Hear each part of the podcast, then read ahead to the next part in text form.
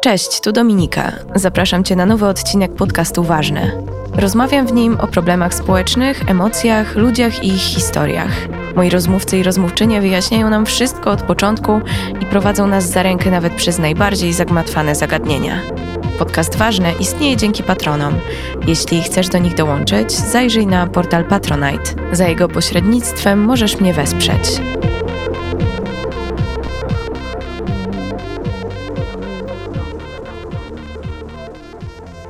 Z zębami w Polsce nie jest dobrze.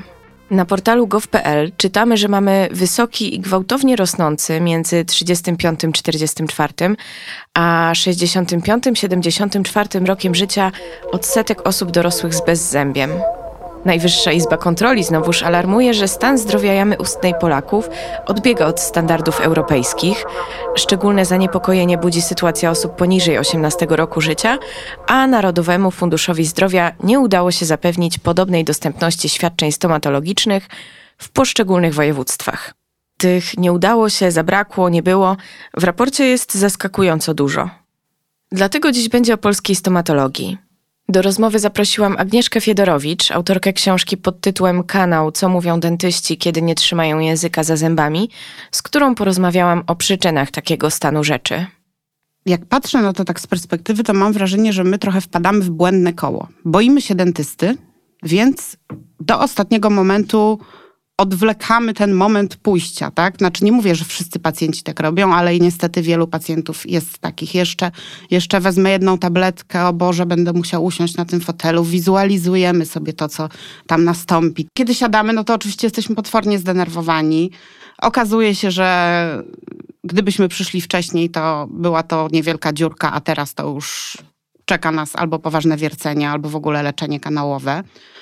I oczywiście na tę kolejną wizytę znowu się zbieramy, zbieramy w sobie. Tymczasem, tak przynajmniej twierdzą moi rozmówcy w książce, gdybyśmy chodzili regularnie, to tego stresu w ogóle by nie było, tak? Bo być może mielibyśmy tylko jakieś niewielkie ubytki do wyleczenia i jakby moglibyśmy się pozbyć i, i, tego stresu, i tego bólu. Ja mam wrażenie, że dentofobia, przynajmniej w moim pokoleniu, wiąże się też z szkolnymi gabinetami, w których ta opieka w latach 80. i na początku lat 90. no, była bardzo różna, tak? Często w tych szkołach ten sprzęt był stary, on się psuł, on e, przestawał działać. Dzieci brano w środku lekcji na przegląd i nagle bez tłumaczenia, bez przygotowania tak naprawdę e, zaczynano im leczyć te zęby, a czasami nawet wręcz te zęby wyrywano i myślę, że dla wielu osób to był potworny stres, który potem przełożył się na, na to, że nie lubią chodzić do dentysty. E, dziś dentyści, którzy zajmują się leczeniem dzieci, tłumaczą, że naprawdę, jeżeli od początku podejdziemy do tego systemowo, to te wizyty będą się dzieciakom kojarzyć z czymś przyjemnym. Ja mam takie doświadczenie, jeśli chodzi o moje dzieci. Moje dzieci pytają, kiedy następny raz pójdziemy do cioci Mai na wizytę. O, zapisz mnie, bo ja chcę sprawdzić. Ja mówię, dziecko, ale wszystko jest w porządku, ale ja bym wolał pójść. No bo w zasadzie to jest zazwyczaj w ich przypadku po prostu sprawdzenie, czy wszystko jest dobrze z ich zębami. Mhm. Jak wiele osób pani spotkała z właśnie taką dentofobią albo po prostu silnym stresem przed dentystami w pracy nad książką? No cóż, dla mnie trochę szokiem było to, że nawet same rodziny dentystów potrafią cierpieć na dentofobię. Niektórzy to w ogóle, dentyści mówią o tym, że nie leczą członków swojej rodziny, bo to jest i dla nich, i dla członków tych, tej rodziny za duży stres, że odsyłają do kolegów.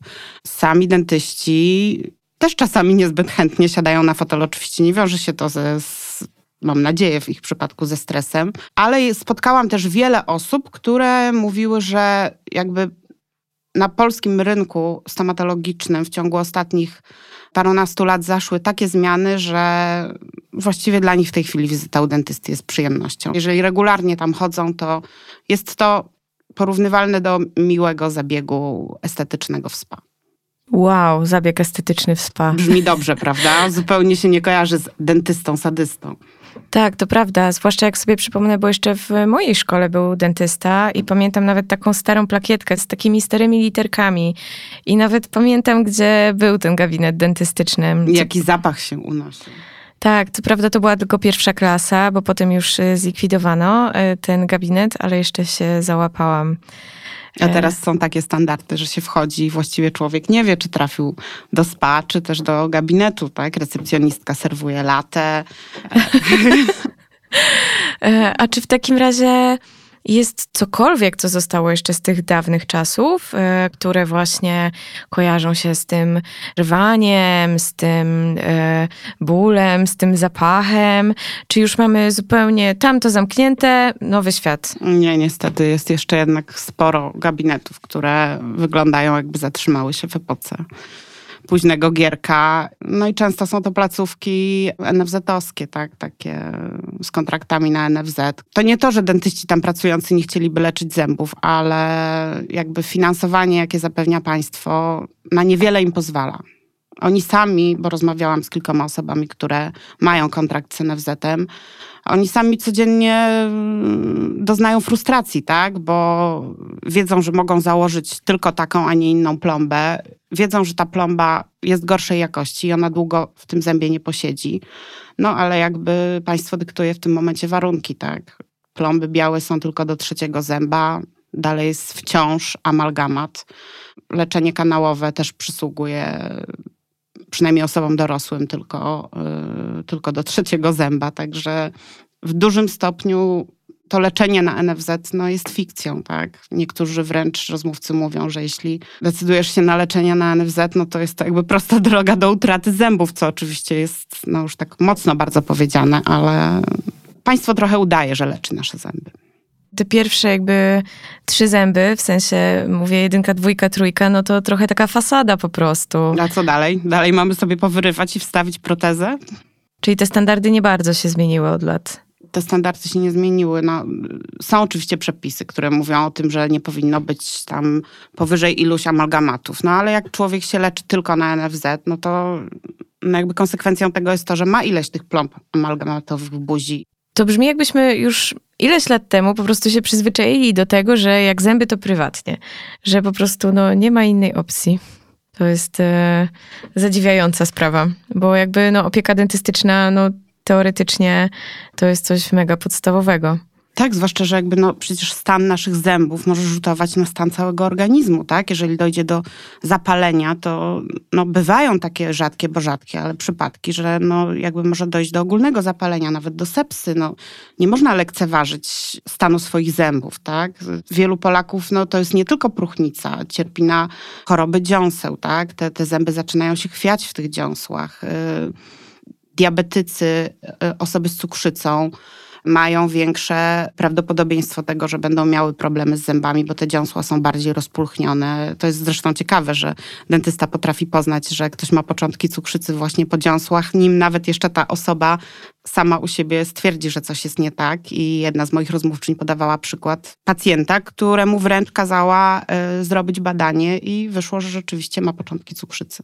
Tak znam trochę, wracając do tego NFZ-u, właśnie historię samych osób chodzących na NFZ, właśnie, że, no, że to leczenie jest kiepskie, delikatnie mówiąc. A co na to sami stomatolodzy, sami specjaliści, jak oni postrzegają tę kwestię NFZ-ową? Dobrym podsumowaniem jest to, że z roku na rok niestety spada liczba y, samych lekarzy, stomatologów, którzy decydują się przedłużyć kontrakt z NFZ-em. Tutaj bardzo takim, e, nie wiem, czy gwoździem do trumny, e, można by powiedzieć, był okres pandemii kiedy najpierw te gabinety były zamknięte, potem po ich otwarciu y, okazało się, że bardzo trudno jest jakby wyrobić te kontrakty, które nie zostały wyrobione, e, kiedy gabinety były zamknięte. E, dentyści wielokrotnie wnioskowali, że w związku z sytuacją pandemiczną przyjmowanie pacjentów trwa dłużej i powinna zostać wprowadzony jakiś inny przelicznik punktowy za przyjmowanie tych pacjentów, no bo przecież gabinety trzeba odkazić. Trzeba jakby większy reżim sanitarny wprowadzić. No de facto właśnie po okresie pandemii yy, już kolejni dentyści zdecydowali się, że no nie będą dalej leczyć na NFZ. No jeżeli rocznie na pacjenta jest przeznaczone 70 zł i to nawet nie starczy na najprostsze wypełnienie, a gdzie pokryć koszty prądu, sprzątania, materiałów, to właściwie brzmi to trochę jakby dentyści byli odymami, tak? E, nie możemy też od nich wymagać, że no jakby będą dopłacać, tak? Z, nie wiem, z prywatnej praktyki do kontraktu NFZ-owskiego. Czyli To znaczy, ja bym tu chciała podkreślić, że jest ważne, że w ogóle jest jakaś opieka, no bo zdaję sobie sprawę, że usługi dentystyczne są zwyczajnie drogie. I jeżeli ktoś ma do wyboru nie iść w ogóle, iść na NFZ, to, no to oczywiście no dobrze, że chociaż ta podstawowa opieka jest. I moi rozmówcy też podkreślają, no, że już lepszy amalgamat niż nic, tak? Yy, W przypadku dzieci, no, no dobrze, że chociaż te przeglądy są robione, tak? I, i no dzieci mają troszeczkę lepszą opiekę, tak? W porównaniu do dorosłych, także... trochę ten rozdział o NFZ uświadomił mi, że to nie do końca jest tak, że jakby ta cała grupa, że lekarze i tak dalej, że to oni robią jakąś y, złą robotę, nie wiem, sami z siebie albo z braku umiejętności, że to absolutnie nie, tylko po prostu to brzmi jakby trochę nie mieli narzędzi do tego, żeby zrobić to, co by chcieli w tej buzi pacjentowi. Czy dobrze tak, to tak, to zrozumiałam? bardzo często są naprawdę ludzie z pasją, którzy od wielu lat y, pracują na tych kontraktach i ja myślę, że właśnie dzięki ich zaangażowaniu, no czasami wręcz kombinowaniu, tak, y, jak tu ten kontrakt zamknąć i dostać te pieniądze i przeznaczyć je na leczenie pacjentów. Dzięki temu wielu Polaków ma wyleczone zęby. Natomiast no, oni mierzą się też z furą papierkowej roboty. Wiadomo, rozliczenia NFZ-owskie to jest mnóstwo dokumentacji.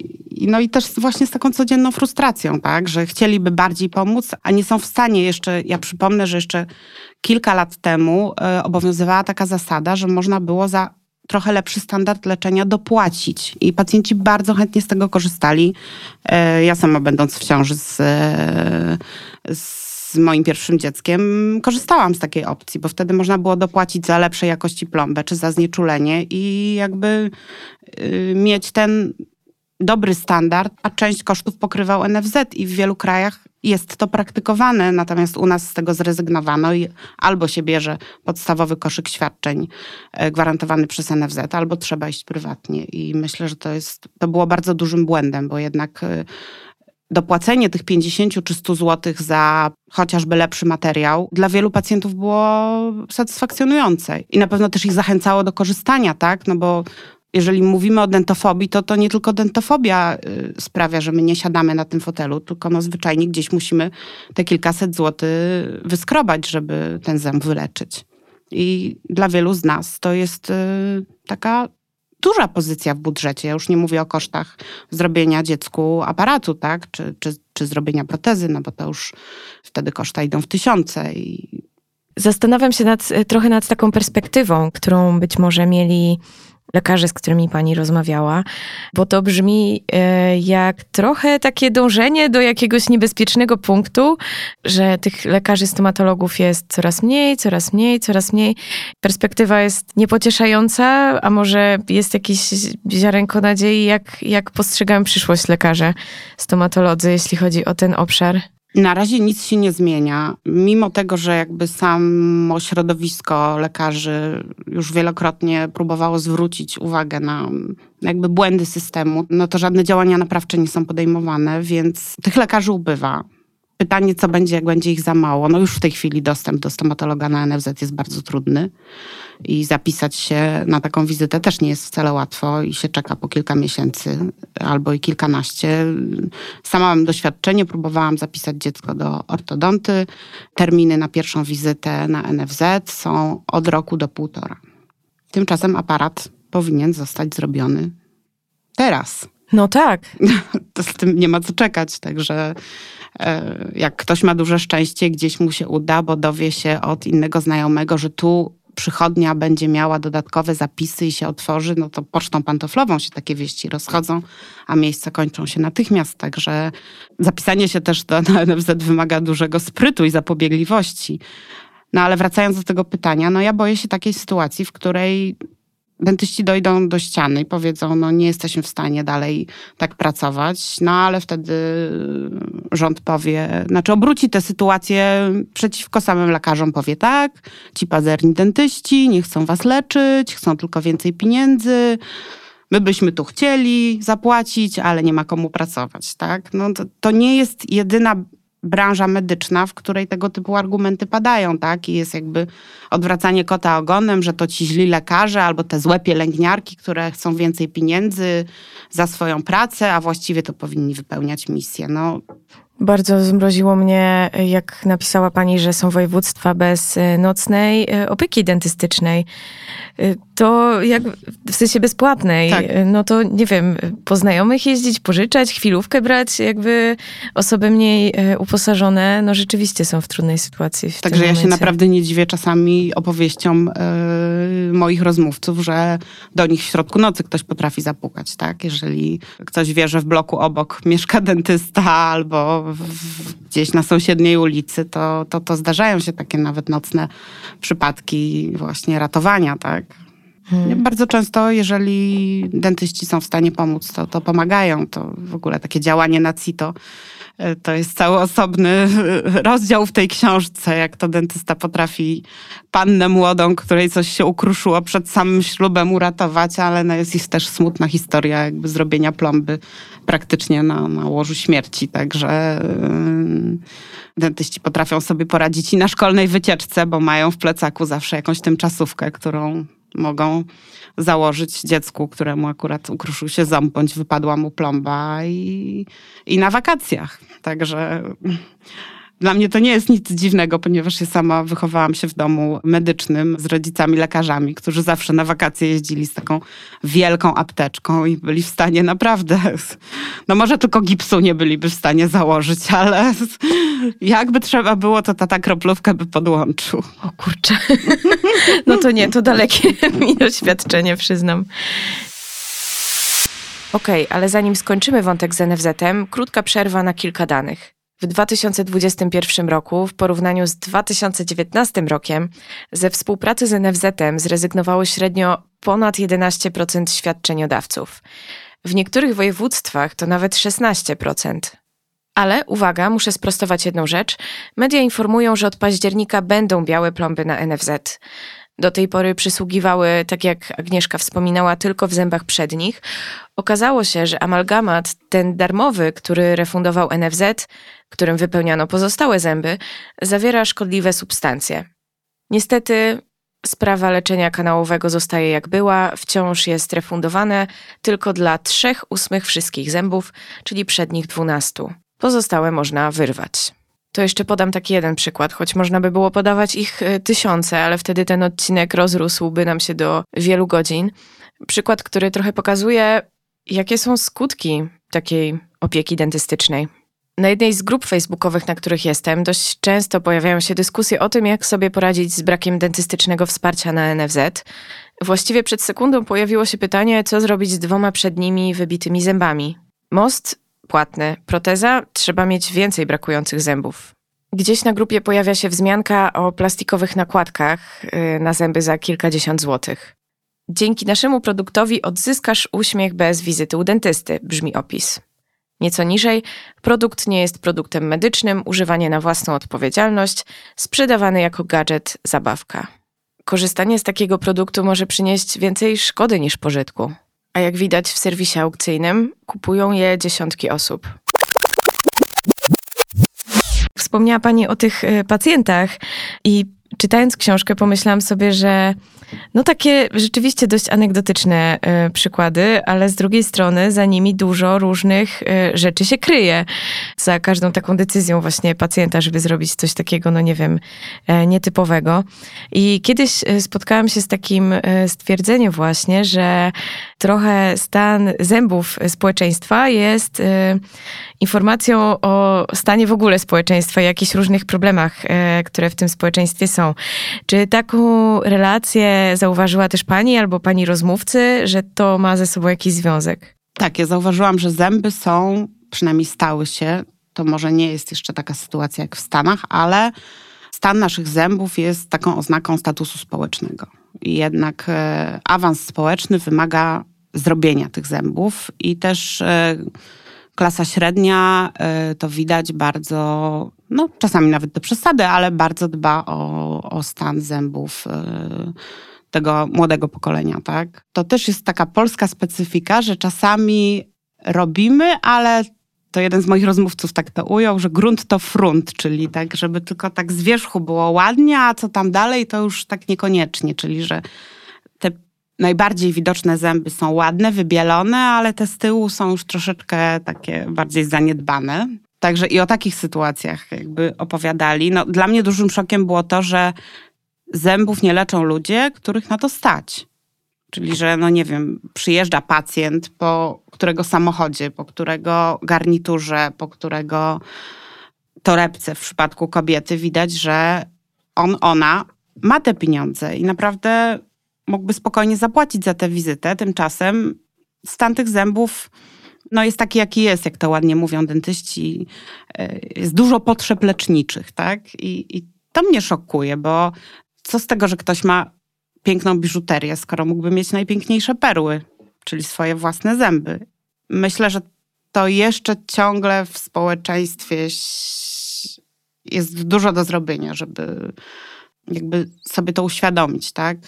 Że to oczywiście to nie jest tylko kwestia estetyczna, ale to jest przede wszystkim kwestia stanu naszego zdrowia, tak? Bo, bo, bo te zdrowe zęby jakby sprawiają, że to ciało całe jest zdrowsze, tak?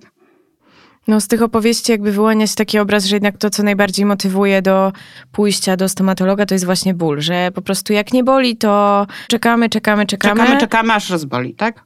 Tak, a jak przestanie A potem już idziemy z ręką na sercu i Boże, panie doktorze, albo pani doktor, pani wyleczy, ja już teraz będę chodził.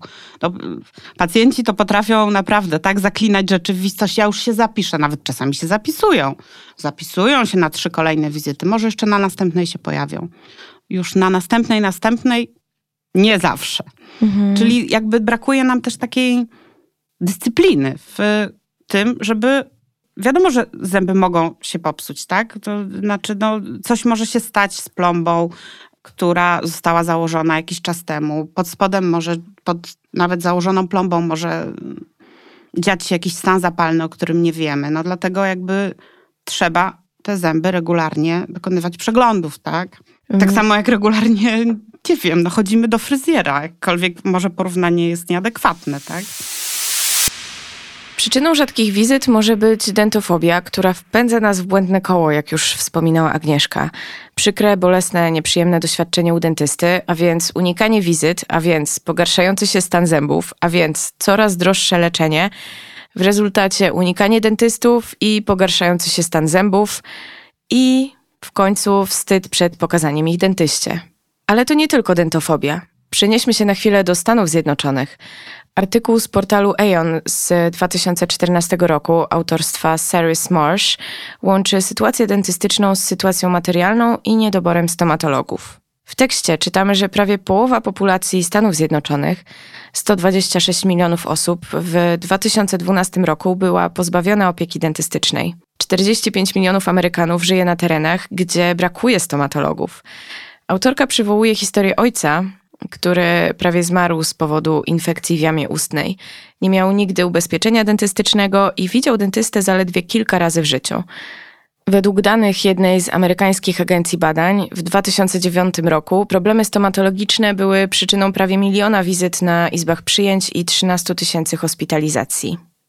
Okej, okay, postawmy tutaj kropkę i przerwijmy temat statystyk. Wróćmy do tematu tego, z czym jeszcze Polacy się zmagają oprócz dentofobii. Wielu Polaków się boryka z e, bruksizmem, tak? czyli, czyli ścieraniem tych zębów z nerwów. Wielu z nas w ogóle sobie nie zdaje z tego sprawy. Ja nie, ja nie zgrzytam, nie, nie. Proszę się zapytać żony, ja nie zgrzytam. Czasami wręcz dopiero pokazanie komuś, a proszę przynieść stare zdjęcie sprzed 10 lat i pokazanie, że w przeciągu tych 10 lat proszę zobaczyć, ile pan zjadł tych jedynek, uświadamia pacjentowi, że on ma jakiś problem. Często ten bruksizm jest tak naprawdę pokłosiem w ogóle problemów z zestawem żuchwiowo-skroniowym. Jest to taki temat, który jest też troszeczkę zaniedbany, ta rehabilitacja stomatologiczna, ale na szczęście coraz więcej dentystów się tym zajmuje jest coraz więcej rehabilitantek stomatologicznych, bo, bo często to leczenie tych napięć bądź różnych zmian w tym stawie żuchwiowo-skroniowym no, wymaga wielu wizyt, tak? Natomiast no, generalnie związane z tym problemy mogą się przekładać nie tylko na to zgrzytanie czy na zjadanie zębów, ale na przykład na migreny, na szumy uszne. Zdarzają się pacjenci, którzy błąkają się od lekarza do lekarza. Nikt nie może im powiedzieć, dlaczego ich właściwie boli ten kręgosłup, albo czemu im w tych uszach tak cały czas dzwoni. A potem się okazuje, że problem tkwił w szczęce, w zębach. I dobry fachowiec potrafi ich wyleczyć. Zanim nie przeczytałam Pani książki, to nie miałam pojęcia o rehabilitacji stomatologicznej. Przyznam, że jak e, skończyłam czytać ten rozdział, to pomyślałam sobie, że o matko, zanim my dojdziemy do etapu po prostu jakiegoś powszechnego zainteresowania rehabilitacją stomatologiczną i takiej świadomości problemu, przecież my mamy zęby niedoleczone społecznie, jakby pomyślałam sobie, fajna perspektywa, natomiast y, boję się, że mamy do niej jeszcze daleko. Są problemy bardziej palące, prawda? No jednym z takich problemów wydaje mi się też y, właśnie stan zębów y, dzieci w Polsce. Jakie mm, przyczyny tego stanu y, pani odkryła podczas pracy nad książką? Co by nie mówić o moim pokoleniu, to jednak mieliśmy zdecydowanie mniejszy dostęp do słodyczy, bo ich nie było.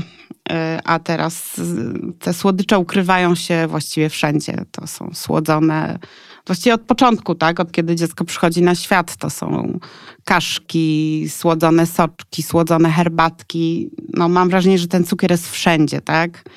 I to też sprawia, że dzieciom bardzo szybko psują się zęby.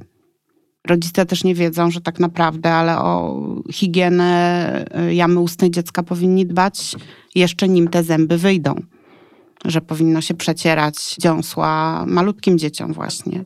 Potem też, kiedy już te mleczaki się pokazują, wciąż jest częsty yy, i pokutuje taki mit, że mleczaków się nie leczy, bo po co przecież wypadną, tak? Tylko no, ząb mleczny tak samo będzie to dziecko bolał. No może to doprowadzić, no poza tym to jest też kwestia właśnie że jeżeli wdrożymy nawyki higieniczne od początku, od kiedy to dziecko jest małe, no to potem te nawyki będą, tak? A jak będziemy problem bagatelizować przez wiele lat, bo to jeszcze nie są zęby stałe, no to potem nagle z dnia na dzień nikt nie nauczy naszego dziecka regularnego mycia zębów i dbania o nie. Mam wrażenie, że też często niestety rodzice dają zły przykład, bo sami mają zaniedbane zęby, bo sami ich regularnie nie myją, więc w jaki sposób mieliby dzieciom przekazać dobre nawyki.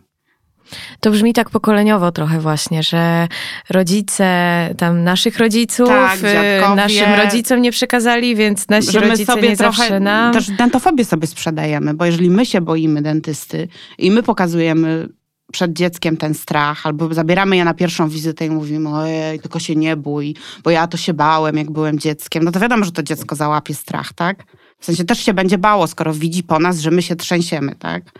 Stąd też apele y, moich rozmówców, rozmówczyń, żeby właśnie przyjść na taką wizytę wyluzowanym, uśmiechniętym, żeby wcześniej, nie wiem, przeczytać jakąś fajną książeczkę z dzieckiem o leczeniu tych zębów, żeby może dziecko wzięło maskotkę, której najpierw wyleczymy te ząbki, żeby przede wszystkim nie przychodzić, kiedy już jest ból, bo wtedy od razu dziecko skojarzy dentystę z tym, że tam boli, sadzają na fotelu. No, optymalnie byłoby, żeby dziecko przyszło na przegląd otworzyło buzię, pokazało najpierw zęby maskotki, potem swoje, potem ewentualnie pani doktor bądź pan doktor te zęby zalakieruje, tak, pokryje takim preparatem, który te zęby będzie chronił przed próchnicą i w tym momencie mamy dziecko, które stwierdza, że w sumie to fajny ten dentysta, tak? Przyjdę tam jeszcze raz.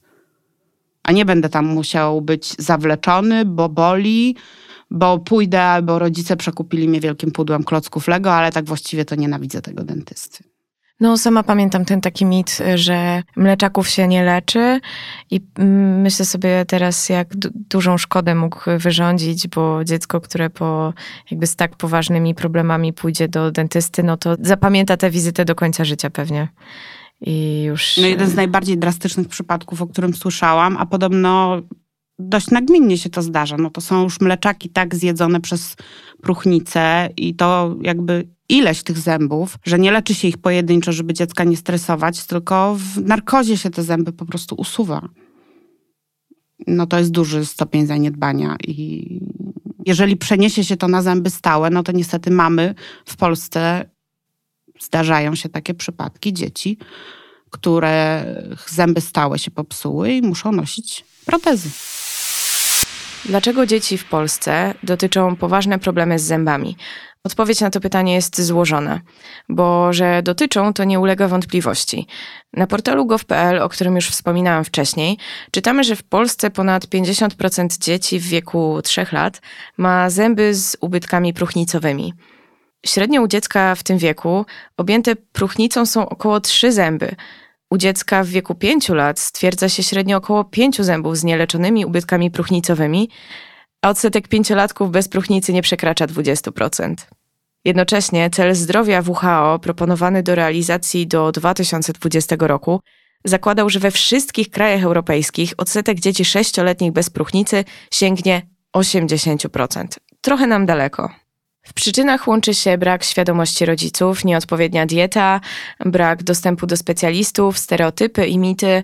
Lista jest mega długa. Odpowiedzią na kiepskie statystyki miały być dentobusy, mobilne gabinety stomatologiczne dla dzieci i młodzieży. Ale teoria to jedno, a praktyka to drugie. Portal Dentonet w 2020 roku tak alarmował o wynikach kontroli NIK-u. Cytuję.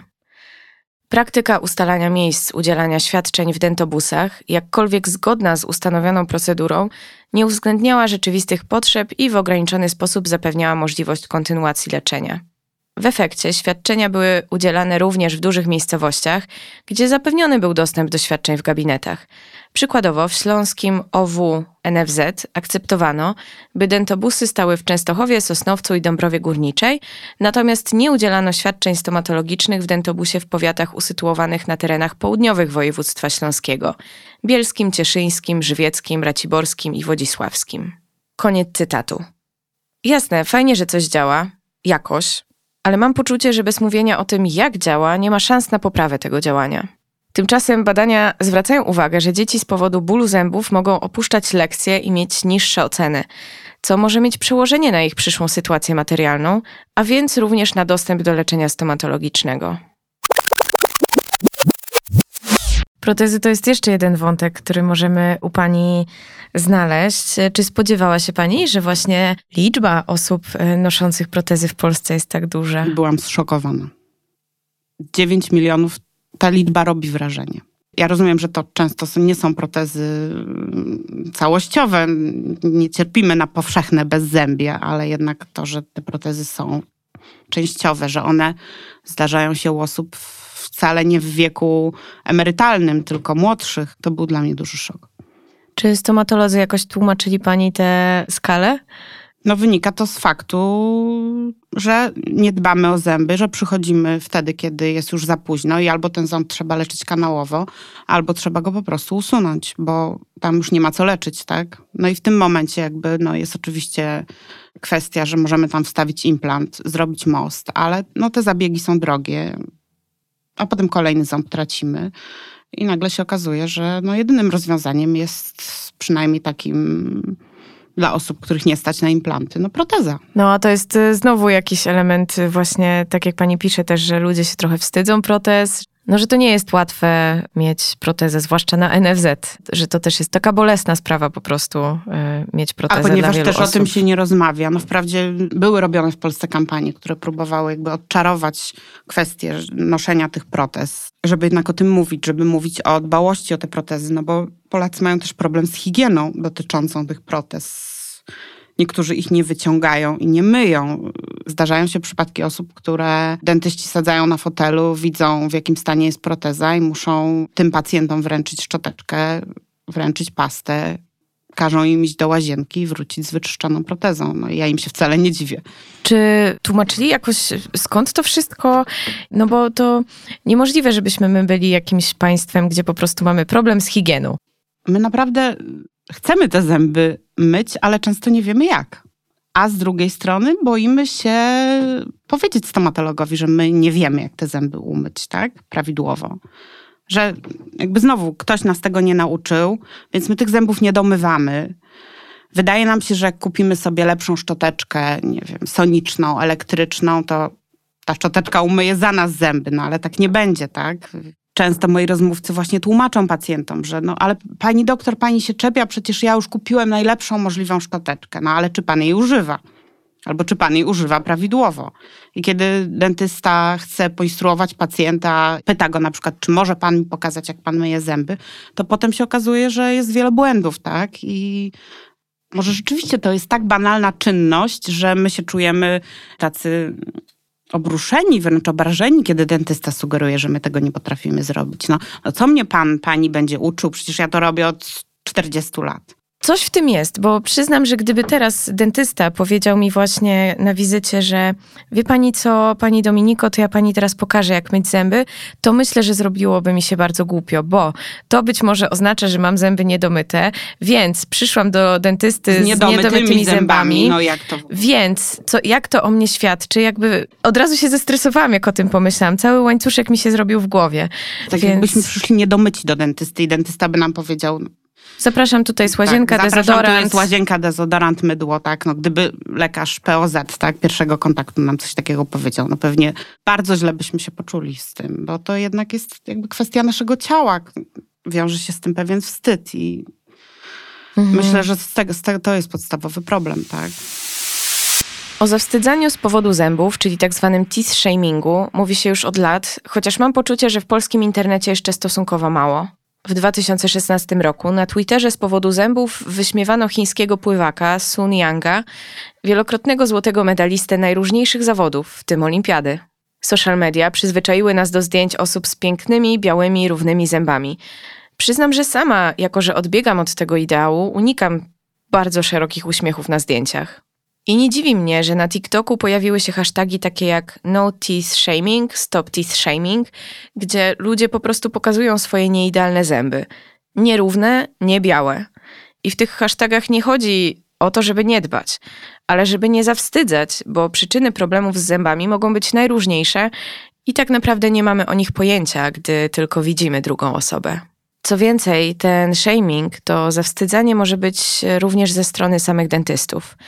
Zwraca na to uwagę portal Today's Registered Dental Hygienists w 2019 roku, gdzie czytamy, i tutaj w tłumaczeniu, Lekarze stomatolodzy mogą działać w roli osądzających rodziców, pytając o procedury dotyczące zdrowia zębów z tonem wywołującym poczucie winy. Czy rzeczywiście nitkowałeś i szczotkowałeś? Mogą nawet doprowadzać do konfrontacji, sugerując lub oskarżając o kłamstwo. Nawet jeśli dentysta ma rację, czy wywoływanie u pacjenta poczucia winy czemuś pomaga? Nawyki związane z myciem zębów mogą być trudne do zmiany, zwłaszcza jeśli zostały wykształcone w młodym wieku. Ważne jest, aby być mentorem i przewodnikiem, zamiast wyciągać pochopne wnioski i zawstydzać pacjenta na krześle lub w innym momencie. Zostawmy na razie ten wątek i wróćmy do mediów społecznościowych. Przez tę presję na idealny uśmiech niektóre majętne osoby o zdrowych zębach ale nie takich super ekstra idealnych wizualnie na 100%, zdecydowały się na założenie licówek. Aby je nałożyć, trzeba te własne zęby spiłować. Zrobił się z tego nawet trend w mediach społecznościowych i taki droższy must have present na osiemnastkę czy inne duże urodziny. Ja mam wrażenie, że średnio co pół roku dentyści muszą przejść się po programach śniadaniowych i opowiedzieć o kolejnym wymyśle krążącym po TikToku albo innych social mediach, który jest bardzo e, niebezpieczny. Była już biżuteria nazębna, z tego co pamiętam. Te licówki, szczerze mówiąc, też nie brzmią za dobrze, bo... To po potem pani pokaże. Po co spiłowywać e, zęby, które są zdrowe i, i ładne, żeby mieć troszkę bielsze i trochę równiejsze. Tak. I potem jakby no, borykać się z konsekwencjami tego.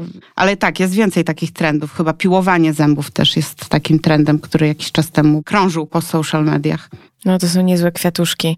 Pewnie trudno to potem odkręcić wszystko. Jeśli chodzi o właśnie tę współczesność, to zastanawiam się, jak w tym obecnym świecie właśnie social mediów, trochę marketingu, trochę kuszenia klientów, trochę pięknych zdjęć, trochę Instagrama, jak w tym się odnajdują stomatolodzy, jeśli chodzi o swoją rolę obecnie? No, niektórzy odnajdują się nadzwyczaj dobrze. Inni tego się uczą, bo takie są prawa rynku. Ponieważ ten rynek w Polsce jest w dużej mierze prywatny, no to wynikiem tego jest rywalizacja o klienta, czyli o pacjenta. To jeszcze nie jest taki rynek jak w Stanach, gdzie praktycznie ta opieka jest prywatna i gdzie jakby dentyści od lat Przychodzą szkolenia, jak się promować.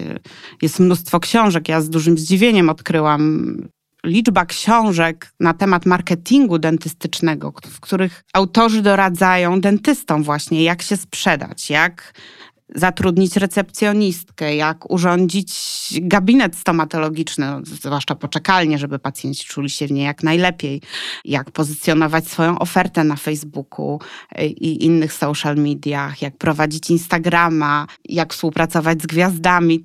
To wszystko tam jest ogarnięte, tak? Są wręcz nawet agencje, które specjalizują się w promocji tego fragmentu rynku medycznego. Ja rozumiem, że to są ogromne pieniądze. U nas w Polsce jeszcze nie mówimy o aż takich pieniądzach, no ale powoli, jeśli chodzi o te takie najbardziej luksusowe gabinety, to, to widać, tak? Dentyści są obecni w mediach, prowadzą swoje programy, czy na YouTubie, czy właśnie w telewizji, w radiu. Bardzo często wypowiadają się jako eksperci w gazetach. To wszystko przekłada się potem na rozpoznawalność ich gabinetu. Moi rozmówcy z portalu Będąc Młodym Dentystą też co jakiś czas na swoim portalu, gdzie tam doradzają młodym dentystom, jakie szkolenia wybrać, jak tam poprowadzić swoją ścieżkę kariery, też na przykład zamieszczają felietony pod tytułem jak dobrze zaprojektować logo i dlaczego logo gabinetu jest ważne. Myślę, że tak samo jak w każdej innej dziedzinie rynku, tu też liczy się to, czym sprzedajemy, tak? Czyli jeśli dobrze rozumiem, zdania są podzielone co do tej nowej roli dentysty. Tak, tak, tak. Niektórzy jakby nie, nie, nie widzą takiej potrzeby albo wręcz bardzo się boją tego, że mieliby nagle tutaj ale po co prowadzić jakąś stronę? No, to, to, też czasami widać, tak? Po, po tym, czy w ogóle gabinet ma jakąś swoją stronę, czy chociażby fanpage na, na Facebooku, jak on jest prowadzony. No, myślę, że niektórzy, zwłaszcza to starsze pokolenie dentystów, no jednak uważa, że telefon i recepcjonistka to w zasadzie wystarczą, tak? No bo to jest bardzo dużo pracy robić bo sobie to jest social bardzo media. dużo pracy, dokładnie. A dentyści, to może warto tu podkreślić, bardzo często bardzo dużo pracują. Wręcz powiedziałabym, że ich grzechem jest pracoholizm. Zwłaszcza na początku kariery, kiedy no, muszą zarobić na to, żeby otworzyć własny gabinet. No, myślę, że każdy dentysta marzy o tym, żeby jednak mieć, pójść na swoje, tak, i pracować na własny rachunek, ale to są bardzo duże koszty związane z otwarciem takiego gabinetu i kupnem sprzętu. No więc przez pierwsze lata pracuje się po to, aby na ten gabinet zarobić i młodzi dentyści po studiach czasami pracują za dużo, a że ten zawód wiąże się z taką, a nie inną postawą, byciem pochylonym, no to bardzo często po kilku latach już nabawiają się problemów z kręgosłupem. Czyli życie młodego dentysty łatwe nie jest, z tego co rozumiem. Praca, szkolenia, a bo trzeba się szkolić. To, to, czego cię na studiach nauczyli, to jest dopiero początek, tak? Bo, bo większość tej fachowej wiedzy, która obecnie jest potrzebna i jakby zabiegi, których wymagają pacjenci, typu właśnie implantologia, wybielanie, endodoncja, de facto jeżeli chcesz to robić porządnie, to musisz się doszkolić, to często za granicą. Kosmos, ilość czasu i kasy to, to pewnie można ładować i ładować. No właśnie też ten wątek finansowy myślę, że jest takim dość e, istotnym również dla pacjentów, bo patrząc na cenniki... No myślę, że szczególnie dla pacjentów, no bo pacjenci często jakby mówią, ale dlaczego to tyle kosztuje, tak? Ale no powiedz mi, no przecież on mi wyrywał tę ósemkę i no on to zrobił w trzy minuty. Czemu to tyle kosztuje, tak? To wyjaśnijmy, czemu to tyle kosztuje. Czemu to tyle kosztuje? No cóż, no moi rozmówcy tłumaczą, że jakby właśnie kiedy patrzymy na cenę zabiegu, to nie myślimy, co w tej cenie jest, tak? A w tej cenie jest właśnie to, że chociażby trzeba spłacać kredyt zaciągnięty na gabinet, że większość materiałów, które są wykorzystywane we współczesnej stomatologii, no to są materiały ściągane z zagranicy, kupowane po cenie euro, a wiadomo jaka jest w tej chwili, jaki jest stosunek naszej waluty i to wszystko idzie w górę, tak? W gabinecie musi być prąd. Bez prądu wiertło nie ruszy, lampy nie zadziałają, a ceny prądu, jak wiemy, też idą w górę, tak? Do tego dochodzą te szkolenia, tak? Dentysta co chwilę jeździ na jakieś szkolenia i gdzieś potem te jego umiejętności znajdują odzwierciedlenie w, no, w tej cenie, tak? Myślę, że te ceny i tak nie są aż tak wysokie. To widać jednak po tej turystyce dentystycznej. Znaczy, ceny w Polsce są relatywnie niskie w stosunku do tego, co jest w innych krajach, zwłaszcza na zachodzie Europy. No przecież chyba typowe jest y, to, że emigranci chociażby z wysp przyjeżdżają do rodziny na święta, żeby po drodze jeszcze zaliczyć dwie szybkie wizyty u dentysty, jedną u ginekologa w przypadku kobiet, bo jednak y, poziom usług jest wysoki, a ceny w stosunku do tego, co jest za granicą, ciągle niższe. Na przykład w, na Pomorzu, w Trójmieście funkcjonują gabinety, które są praktycznie nastawione na obsługę pacjentów z krajów skandynawskich, którzy do nas przyjeżdżają leczyć zęby. O wow! To znaczy, no oczywiście można sobie kupić najtańszy sprzęt, no ale też nie oszukujmy się, no skoro pacjenci płacą, to pacjenci wymagają, więc jakby chcą otrzymywać wysoką jakość usług, tak? Mieć nowoczesny sprzęt, y, móc mieć zrobione y, zdjęcie, czy to tomograficzne, czy RTG, no jakby, żeby ta opieka była kompleksowa. Tych nowinek jest naprawdę w tej chwili tyle, tak? Są znieczulenia y, dla dzieci typu, no to także dla dorosłych, tak, typu magiczna różdżka są, zwłaszcza w tej ofercie dla dzieci jest po prostu tak kolorowe plomby, usypianie, znaczy to gaz rozweselający. Chociaż podobno bardzo dużo też dorosłych z tego korzysta. Także no, jeśli chodzi o gadżeciarstwo, to tak, ta branża stomatologiczna też się bardzo dynamicznie tutaj rozwija. No i oczywiście pacjenci widząc to wszystko, no też chcieliby taką jakość otrzymać. Dlaczego oni mają nie mieć okularów VR, skoro w ofercie tamtego gabinetu już są, tak? Co? Okulary VR? Co? Co? Tak dla mnie to trochę dziwne, ale no, ja bym się raczej nie skusiła. To ja już wolę słuchać o jego zbor na słuchawkach.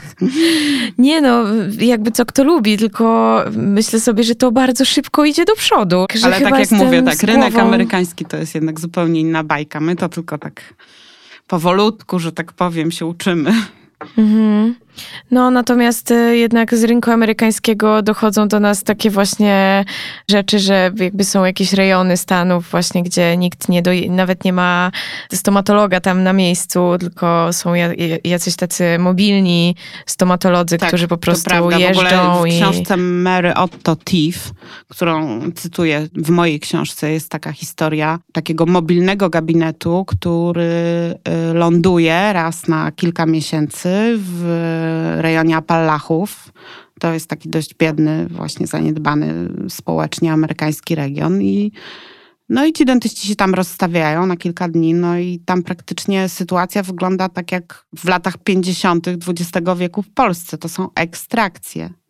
Tam się raczej nie robi leczenia, tam się po prostu usuwa te zęby, które trzeba usunąć i ludzie dojeżdżają samochodami, ciężarówkami z wiosek oddalonych o kilkadziesiąt kilometrów, żeby stać cały dzień, żeby mieć ten ząb usunięty. Także te piękne hollywoodzkie uśmiechy prezentowane przez gwiazdy wielkiego ekranu, ale też, no także też przeciętnych Amerykanów z klasy średniej. To jest jedna strona medalu, a druga strona medalu jest taka, że są miejsca, gdzie ten dostęp do opieki jest dramatyczny i myślę, że gdyby ktoś z nas się tam wybrał, to może jakoś przeprosiłby się z NFZ-owskim gabinetem. Jakkolwiek wcześniej na niego narzekałyśmy. Mam nadzieję, że w Polsce właśnie nie pójdziemy w tym kierunku, że albo Hollywood Smile, albo po prostu drugi biegun, że po prostu uda nam się jakoś znaleźć ten środek. Taką mam nadzieję. Myślę, że byłoby lepiej, gdybyśmy zaczęli od podstaw, czyli od tego mycia zębów. I tak dotarliśmy do końca odcinka. Dodam tylko na koniec, że ważny podcast znajdziecie również w mediach społecznościowych, na Facebooku, Instagramie, nawet na TikToku, chociaż tam y, chyba mam najmniej treści, przepraszam. Wystarczy, że w tych aplikacjach poszukacie ważny podcast. Jeśli uważasz ten odcinek za istotny, to puść go proszę w świat. Podeślij znajomym, udostępnij. Być może wspólnie uda nam się tam trochę zmieniać y, świat, kroczek po kroczku, tak sobie czasem myślę życzeniowo. Raz jeszcze dzięki za dzisiaj. Do usłyszenia.